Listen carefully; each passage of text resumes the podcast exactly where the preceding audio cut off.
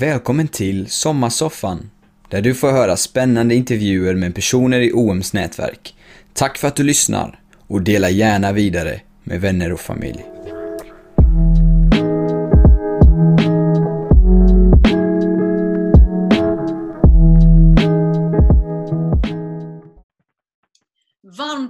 Välkommen till Sommarsoffan!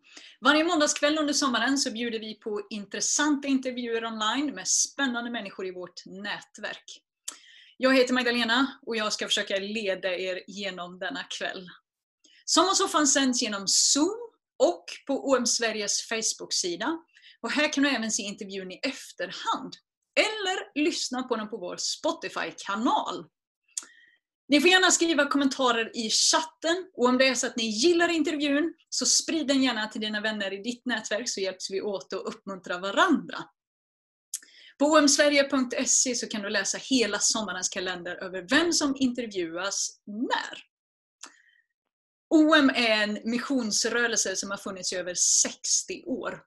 Och vår dröm, och vår vision och vårt uppdrag det är att vi vill se levande gemenskaper av efterföljare till Jesus bland de minst nådda.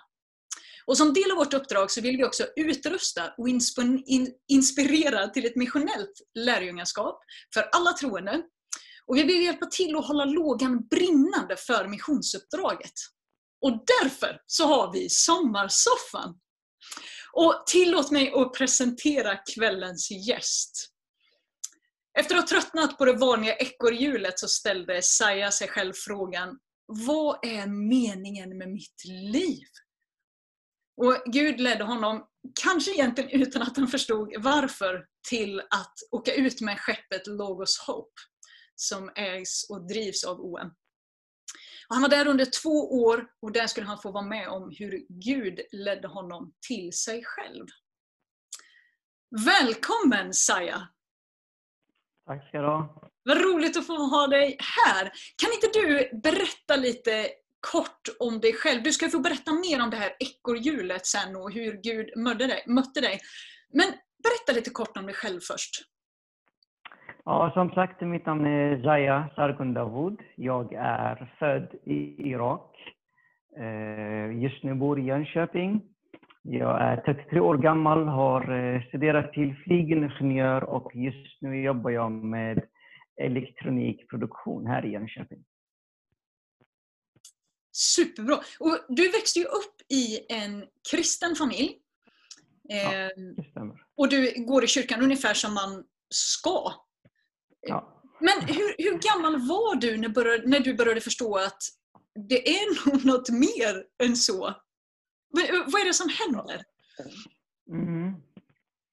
Ja, eh, som du berättar så eh, är jag född i en kristen familj. Jag har tre systrar, mamma och pappa. Och det, det började med att jag såg skillnad mellan mig och, när vi var i Irak då, mellan mig och mina kompisar som var, majoriteten i Irak är muslimer, så Eh, vi om, omgicks med dem och så vidare, så började jag se skillnad mellan mig och dem. Både inåt och utåt. Till exempel att de hade ju andra högtider. De klädde sig på lite annorlunda sätt under högtiderna kanske. Fastade på olika tider, bad på andra, andra sätt. Och sen märkte jag också att vi tänkte på olika sätt också. Det fick mig förstå, okej, okay, jag är kristen. Och det blev min identitet. Jag tog till mig den här identiteten och eh, sakta men säkert så eh, fattade jag att det här är min väg, det är den väg jag ska ta och så fortsatte jag. Jag till och med blev religiös. Jag gick till kyrkan, bad, fastade.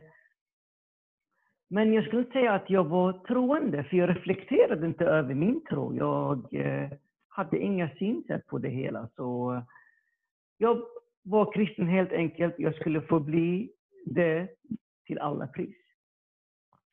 Så eh, det är så det började när jag var i Irak. Sen eh, eh, situationen i Irak för, har ju varit ganska dålig. Och det fick oss att flytta till ett, ett land där vi kan försörja oss, där allting, vi kan ha ett mer stabilt liv. utan skräck och så vidare. Och det gjorde att vi flyttade till Sverige. Och det var då jag var eh, 13 år gammal.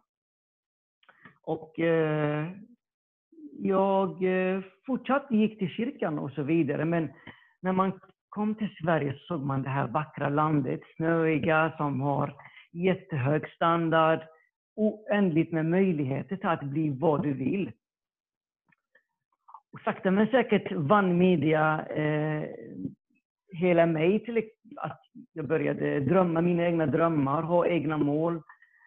Eh, så sakta men säkert så försvann den här tron som jag hade, eller det här att det religiösa började försvinna. Jag började till exempel vilja ha eh, väldigt vackra bilar och motorcyklar. Vara, och leva i USA till och med, bli jätterik och så vidare. Allt det här började driva på mig. Och, eh, så de här målen började gå in i mitt hjärta och kyrkan, den här tron, den här religiösa sidan, viljan att tillhöra Gud, började flytta ut. Och det, och det här var ju också och, under dina tonår, eller hur? Ja, precis. Just det. det, det var när, när, vi, eh, när, jag, när jag kom till Sverige som jag berättade så var jag 13 och det här började sakta men säkert. Eh, efter ett tag började jag till och med uttrycka mig som en eh, outbildad person. Saker och ting som jag inte själv var säker på. Till exempel, en av de uttryck som sitter inbränt i mitt minne var att Bibeln är en 2000 år gammal bok som är skriven av människor. Och om den är skriven av människor och inte av Gud, då var den mindre intressant för mig. Och därefter började mina kyrkobesök bli ännu mindre till den nivån det blev noll besök per år. Alltså. Mm. Och detta var på grund av två anledningar egentligen.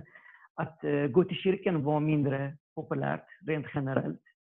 Och den kyrkan just då jag gick till eh, satsade väldigt mycket, lite tid och eh, energi till att nå till mig som en ungdom. Att ge den eh, det jag behöver just där och då. För att växa och så vidare. Så detta fick mig att lämna kyrkan, lämna tron och ta emot det som var det populära, det fina, det, ja du vet, high life helt enkelt. Mm. Och det, det, här är nog ganska vanligt, tänker jag, för, för människor som, som växer upp i en kristen familj. Eh, man liksom mm. växer in i en tradition på något vis och sen i tonåren så inser man att jag får ju välja. Jaha, oj, så mm. trevligt. Men för din del, du blev ju frälst här när du var i 20-årsåldern.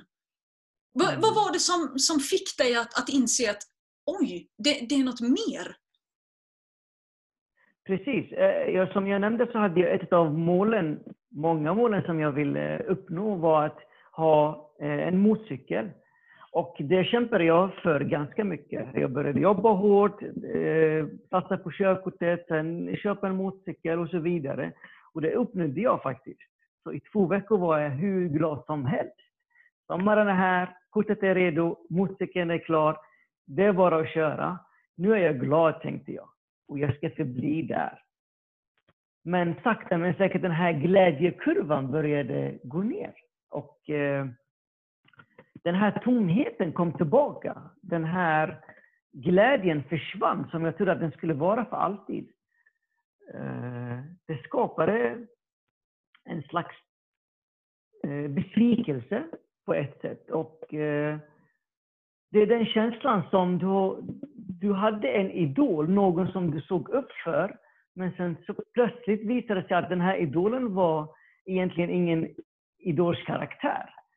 karaktär. och så kände jag mig, men vad hände? Jag skulle ju vara lycklig på grund av den här, det här målet som jag skulle uppnå. Men så var det inte. Verklig, verkligheten visade att eh, det materiella eller mina egna mål eh, gjorde inte mig glad eller fylld, utan det till och med ökade på tomheten inom mig.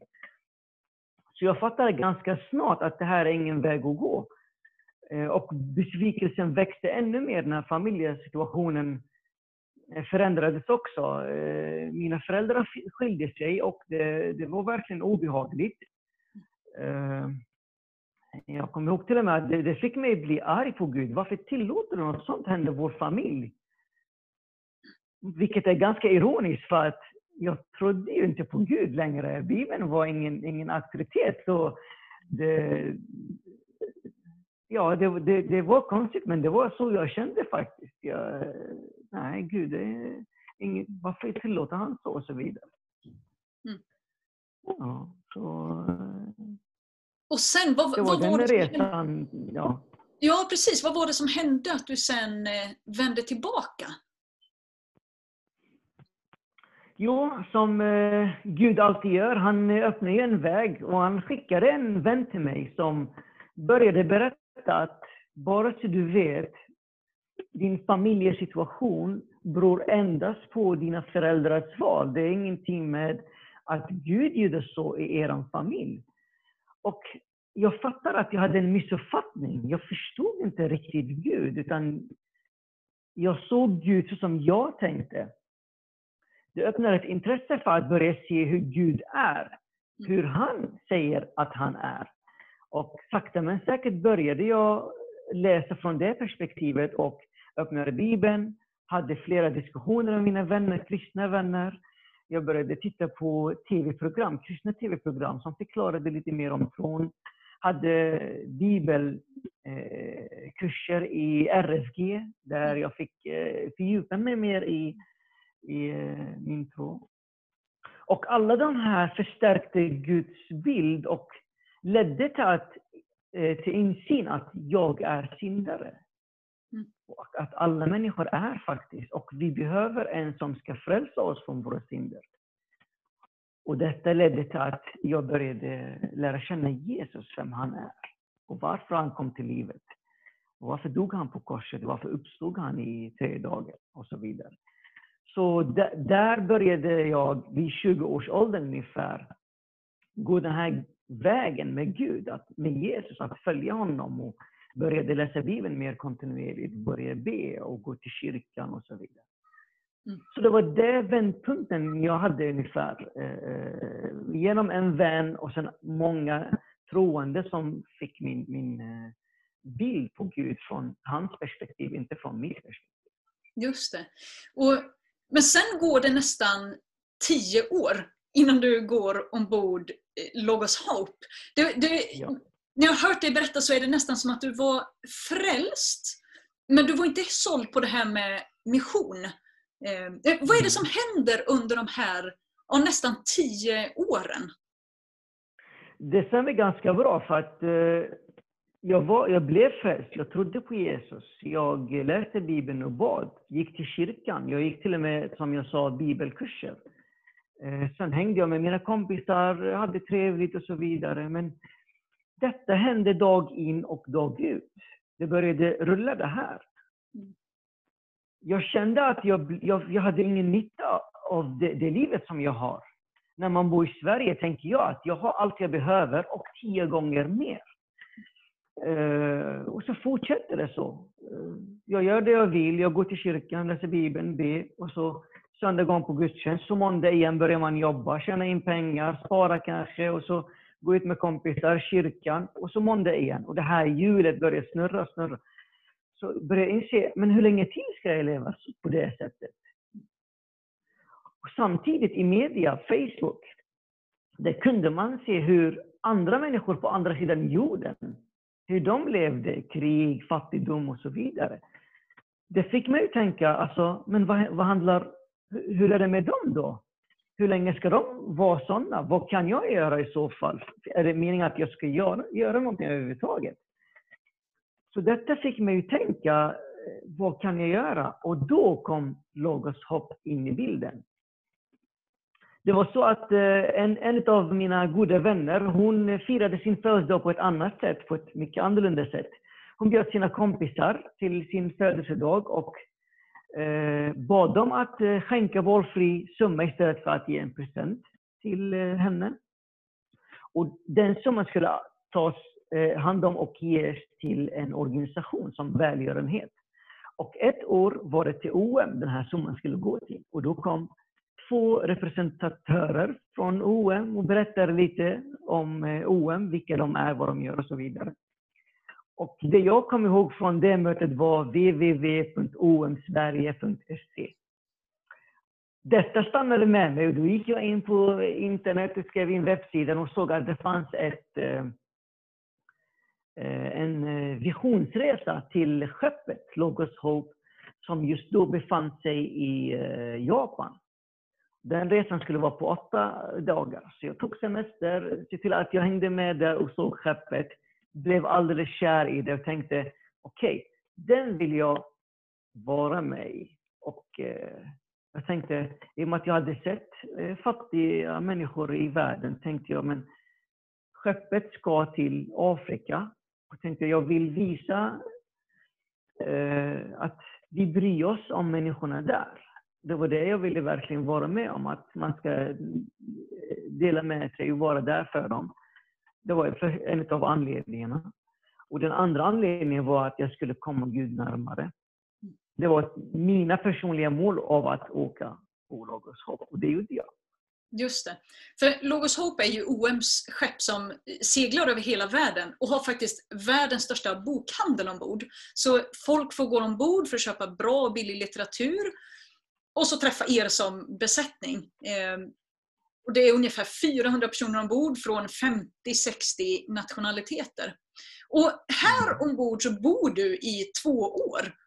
Eh, vad hade du för uppgift? För alla har ju olika arbetsuppgifter. Vad, vad, vad fick du göra? 2016 eh, joinade jag skeppet. Första året var jag i Afrika, andra året var vi i Karibien och Latinamerika. Eh, mina arbetsuppgifter, eh, jag hamnade i motrummet motorrummet i den avdelningen och stannade där all, hela två åren faktiskt. Och jag hade hand om dricksvattnet där, att vi skulle tanka på eh, rätt kvalitet av dricksvatten. Eh, jag hjälpte till med alla rutiner till eh, nödutrustningarna och eh, assisterade tankningsteamet när vi skulle tanka bränsle i skeppet. Och det gjorde jag i hela två år. Det, det, gick också, eh, jag hälsade ju på dig faktiskt. Eh, jag råkade vara ombord skeppet samtidigt som, som du var där. Eh, och då gick det rykten om att du var bajsmannen. Eh, vad, vad var det för något? Ja, en av rutinerna som vi hade var att faktiskt tömma en liten tank som eh, fångade allt som var lite för stort för att spola ner i toan. Och eh, den fick jag tömma varje vecka, eh, en gång. Och, eh, eh ja, det, det riktigt stämmer mycket väl. Och, eh, jag fick också bjuda många andra till att joina mig och faktiskt tömma den här tanken. Utan att berätta för dem vad jag skulle göra. De skulle bara hjälpa till. Jag vill också minnas att jag fick vara med på en av dessa tömningar. Absolut. Men det var något annat också som, som du var känd för eh, ombord och som, som blev efter ett tag. Eh, och det var att jag varje gång jag mötte folk som, som förstod att jag var svensk och förstod att, att du var svensk så sa de Ah, Saja! Ah, evangelisten! Ja, ja, ja, ja, men honom känner vi. Och när du kom hem från skeppet så vet jag att du uttryckte själv och jag har blivit så förvandlad. Vad var det den där förvandlingen handlade om? Du som den store evangelisten. Eh, ordet evangelist sätter skräck i mig rent bokstavligt. När jag lämnade till skeppet så eh, tänkte jag att det enda jag ska göra i skeppet är ta alla de här arbetsuppgifter som ingen vill ha bokstavligen det som är tråkigt, som måste göras, som är viktigt, det skulle jag ta hand om. För att mitt språk, mitt engelska, det var det språket som man använde i skeppet för övrigt. Den var inte alls stark. Jag visste inte hur jag skulle prata om min tro med andra människor. Jag hade ingen kunskap i det. Då tänkte jag, att vara evangelist, det är inget för mig. Det här är långt ifrån mina tankar och det är inte jag. Utan det här är något för prime-människorna, du vet. Det är de som kan bra språk, mycket bra begåvade teologiska människor som vet hur de ska prata och eh, dela med sig av sin tro. Så tänker jag, men eh, Gud många gånger har andra planer än än, e, än eget. Så eh, när skeppet var i Durban i Sydafrika, då var vi i torrdockan och det fanns en eh, person där ombord som eh, eh, var en evangelist som delade med sig sin tro och han eh, gav erbjudande till alla ombord att hänga med honom ut till en eh, bensinmacken där för att eh, dela med sig sin tro till eh, bilister som stannar och tankar eller lastbilschaufförer, you name it. Och han gick upp vissa kvällar och bjöd. Jag ska gå ut den här tiden, den här dagen. Ni som är villiga, häng på. Vi går tillsammans. Och när jag hörde det här första gången tänkte jag, åh, vilket mod den här killen har. Så fantastiskt. Visst ville jag göra det här också. Men nej, det här är inget för mig. Det här är långt ifrån mig. Och så kom den här killen samma kväll och frågade Zaya, så här personligt, vill du hänga med ut? Så här. Tänkte jag, nej det, nej, det är inget för mig, tänkte jag. Så jag tackade nej och så gick det vidare. Som kom det några dagar senare, han gick upp en gång till och bjöd alla till att joina honom. Tänkte jag, okej, okay, Gud, jag känner den här starka viljan, men jag känner också att det är inte jag, det här är inget för mig. Då sa jag så här, Gud, om du verkligen vill att jag ska gå med den här killen ut, då vill jag att du ska, du ska be han fråga mig en gång till. En personlig fråga. Sa jag, vill du hänga med? Och den här killen gjorde det igen. Och då tänkte jag, nej, nu måste jag faktiskt gå. Vilket var hur skrämmande som helst. Jag minns den där dagen väldigt, väldigt bra. Så gick vi ut. Jag trodde att jag skulle inte komma tillbaka till skeppet igen av rädsla. Men eh, Gud tog över den här praktiksperioden. Allt jag gjorde var, jag hängde med en kille som pratade. Jag stod med, jag bad för konversationen och lyssnade samtidigt på det som sades. Sakta men säkert, när man hör om och om vad man, vilka frågor man ställer, hur man pratar och så vidare. Jag började lära mig hur man ska evangelisera. Detta ledde att jag började också leda ett samtal. Jag började prata med människor och ställa frågor och vara intresserad. Och sakta men säkert blev jag till slut ledaren av evangelisationsteamet ombord på skeppet. Och det var då jag tyckte att okej, okay, Gud är fantastisk och rolig faktiskt. För jag kommer ihåg hur jag var när jag joinade skeppet, hur jag var när jag kom till slutet av min tid på skeppet. Och skillnaden var endast Gud och inget annat. Så det var en, en av de största förvandlingarna som jag såg klart och tydligt i mitt liv ombord på skeppet. Och sen efter två år så, så kommer ju du hem eh, från skeppet. Eh, och du återgår faktiskt till samma jobb och samma mm. arbetsplats. Eh, återgick du också till samma ekorrhjul? Uh, Nej, det gjorde jag inte. Eh, jag fortsatte, gick tillbaka och började, eller återigen jobbade med elektronikproduktion i samma företag som du nämnde. Eh, började det här jobba, sova, förbereda till jobbet, hänga med kompisar och så vidare, läsa Bibeln och be och så. Ibland känner jag att, vänta lite, är jag tillbaka till det här samma ekorrhjulet igen? Men nej, faktiskt är det inte så alls. För att Gud har inte bara använt mig i det här skeppet. Han har inte bara eh, visat mig att jag kan evangelisera eller ha förstå lite mer inom motrummet och så vidare. Eller byggt några relationer. Utan i de här två åren så har jag förstått evangeliet ännu mer, den här frälsningsplanen. Jag har fått se Guds hjärta för mig och för människorna. Jag har fattat eh, Matteus 28, 19 eh, till slutet, det här eh, mission commission, att vi behöver gå ut och nå ut till alla människor och göra dem till lärjungar. Om jag får läsa den, mm. så säger det i eh, Matteus 28, eh, 19 till eh, 20. Säger Herren så, gå ut och gör alla folk till lärjungar. Döp dem i Faderns och Sonens och den heliga Andens namn. Och lär dem att hålla alla de bud jag har gett er. Och jag är med er alla dagar till tidens slut. Det har jag fått med mig, att jag är frälst. Jag har en Herre som har räddat mig. Jag är förlåten från mina synder för alltid. Jag är tvättad. Och det här är något som är det, det, är det mest fantastiska och värdefulla som jag har. Och då tänker jag, Jesus säger till mig att jag ska gå ut, jag ska dela med mig det här, för det finns jättemånga människor som aldrig har hört om Jesus. Så det har förvandlat mig helt och hållet att, att dela med mig av min tro. Att berätta om de goda nyheterna till folk, var jag än befinner mig. Och detta kommer jag förbli. Så nej, jag är inte tillbaka till samma ekorrhjulet, för jag, jag har ett uppdrag att utföra. Mm. Tänker jag. Du, du kom ju från eh, Mellanöstern, du berättade att du är född och uppvuxen i Irak. Och du har en kristen bakgrund. Eh, mm. är, det, är det naturligt för dig att ha ett hjärta för muslimer?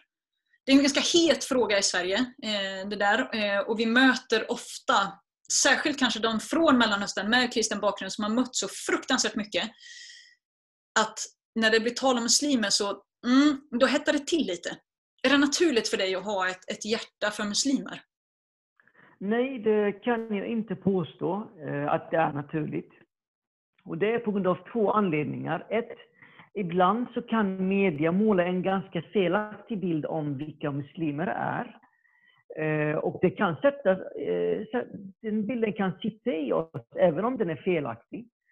Och det andra är att eh, man hör ju i, i massmedia om att det finns förföljelse för, för kristna runt om i världen. Så jag skulle inte säga att det är naturligt. Men jag kan säga så här att Gud älskar alla eh, utan några undantag. Om man är muslim, eller buddhist, eller kristen eller you name it. Gud har skapat alla till hans eh, egen bild. Eh, och eh, detta lär jag mig dag in dag ut att eh, vi behöver älska alla lika mycket. Och vi behöver dela med oss vår tro till alla lika mycket. Så eh, detta gör mig att eh, jag tänker på muslimer mer. Jag ber för muslimer mer, självklart. Och delar med mig min tro på ett eller annat sätt genom att bygga relationer eller prata om Jesus och lyssna även till deras eh, eh tankar och, och, och funderingar kring både min tro, hur de ser på kristendomen och Jesus och hur de ser på islam själva. Så, mm. Eh, så tänker jag. Lite. Mm. Hur, ser, eh, hur ser framtiden ut för dig? Ja, 2018 eh, kom jag hem mm. från, från skeppet då, och nu är det 2022 år, har redan passerat. Tiden går jättefort. Eh, jag kan berätta att jag träffade en eh, filippinska eh, ombord på skeppet som heter eh, Ning Hilario. Och hon är här i Sverige nu och nästa steg blir att vi ska gifta oss. Och vi ser fram emot att se vad Gud ska göra inom oss, genom oss och ja, vart detta ska leda oss till. Så det är vårt nästa steg tillsammans. Vad roligt! Kul! Jag vet ju att det här året har ju varit väldigt speciellt för många.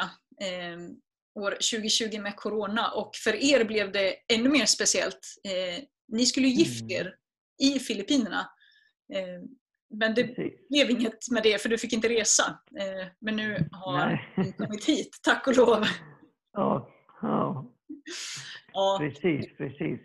Det är ju superspännande det här. Jättetack för att du har varit med ikväll. Eh, tack också för alla eh, vattentankar som du har tömt, alla skruvar som du har skruvat eh, och alla människor som du har inspirerat och utmanat under din tid. Inte bara på skeppet, eh, men också efter det. Eh, jag vet att du är väldigt omtyckt på, på jobbet också. Eh, och även de följde dig med glädje när du var ute på ett missionsskepp. Eh, Kanske utan att veta riktigt vad det var du skulle göra.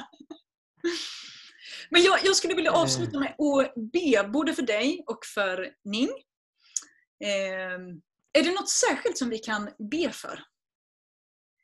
Uh, ja, att uh, vi ska gifta oss och att uh, Eh, att Gud ska leda oss genom både äktenskapet och framtiden, vad som väntar oss, hur Gud vill att eh, vi ska leva livet helt enkelt. Och att eh, uppmuntra oss till att verkligen göra det vi ska göra. Och. Thank you. Det ber vi jättegärna för. Låt oss be tillsammans. Ja. Tack Jesus Kristus för att du har kallat Saja till dig. Eh, tack för att du, precis som han uttrycker själv, inte gav upp på honom utan hade vägar att föra honom tillbaka till dig. Eh, och tack också för att du fick honom förstå att det inte bara handlar om relationen mellan dig och honom, utan att det också handlar om att, att berätta vidare på de sätten som vi, som vi kan. Tack för att du har utrustat Saja med en förmåga att, att connecta med människor och en förmåga att uttrycka saker och ting i ord. Tack också för att du har gett honom flera språk att använda det på. Eh, och vi ber om din välsignelse över honom eh, när han fortsätter framåt. Eh, tack också för att du har välsignat honom med Ning. Tack för att Ning har kunnat komma till Sverige nu och vi ber om, om eh, en bra planering fram till bröllopet. Att saker och ting får falla på plats. Vi ber om din rikaste välsignelse över de två tillsammans. Eh, du vet att de vill stå till ditt förfogande. Och Vi vill också tro att när vi säger sådana, när vi ber sådana böner, så tar du det också på allvar. Så vi lägger dem i dina händer och vi ber om din ledning och vi ber om din välsignelse, Herre. Använd dem eh, på ett mäktigt sätt i ditt rike. Och vi ber att när vi alla kommer till himlen, då ska de få se människor som de har fått vara med och leda till dig. Och vi ber att det ska få vara en fantastisk fest i himlen då. Vi ber om din välsignelse och din eh, goda ledning. I Jesu Kristi namn. Amen. Tack så jättemycket Saja. Eh, nästa vecka så nästa vecka så ska vi få träffa George Verver som är OMs grundare. Och han är ju också en väldigt stark evangelist. Eh, och det kommer att vara en spännande intervju eh, på samma länk som ni har nu med Zoom-länken, ni som är på Zoom. Och för er som följer oss via Facebook så är det samma Facebook-sida. Och ni som lyssnar på Spotify så är det samma Spotify som man följer. Och kan ni tänka er, det är samma dag, måndag, och samma tid klockan 18. Det är nästan som man tror att det är uttänkt. Varmt välkomna med! För er som finns på Zoom nu så kommer Saja finnas kvar en liten stund här efter. Så har ni någon fråga som ni vill eh, säga eller något gott äktenskapsråd, vem vet? Eh, så stanna gärna kvar och eh, ställ dina frågor eller ge dina råd. här efteråt. Men vi tackar för ikväll. Saja, jättestort tack. Hälsa din vackra fästmö.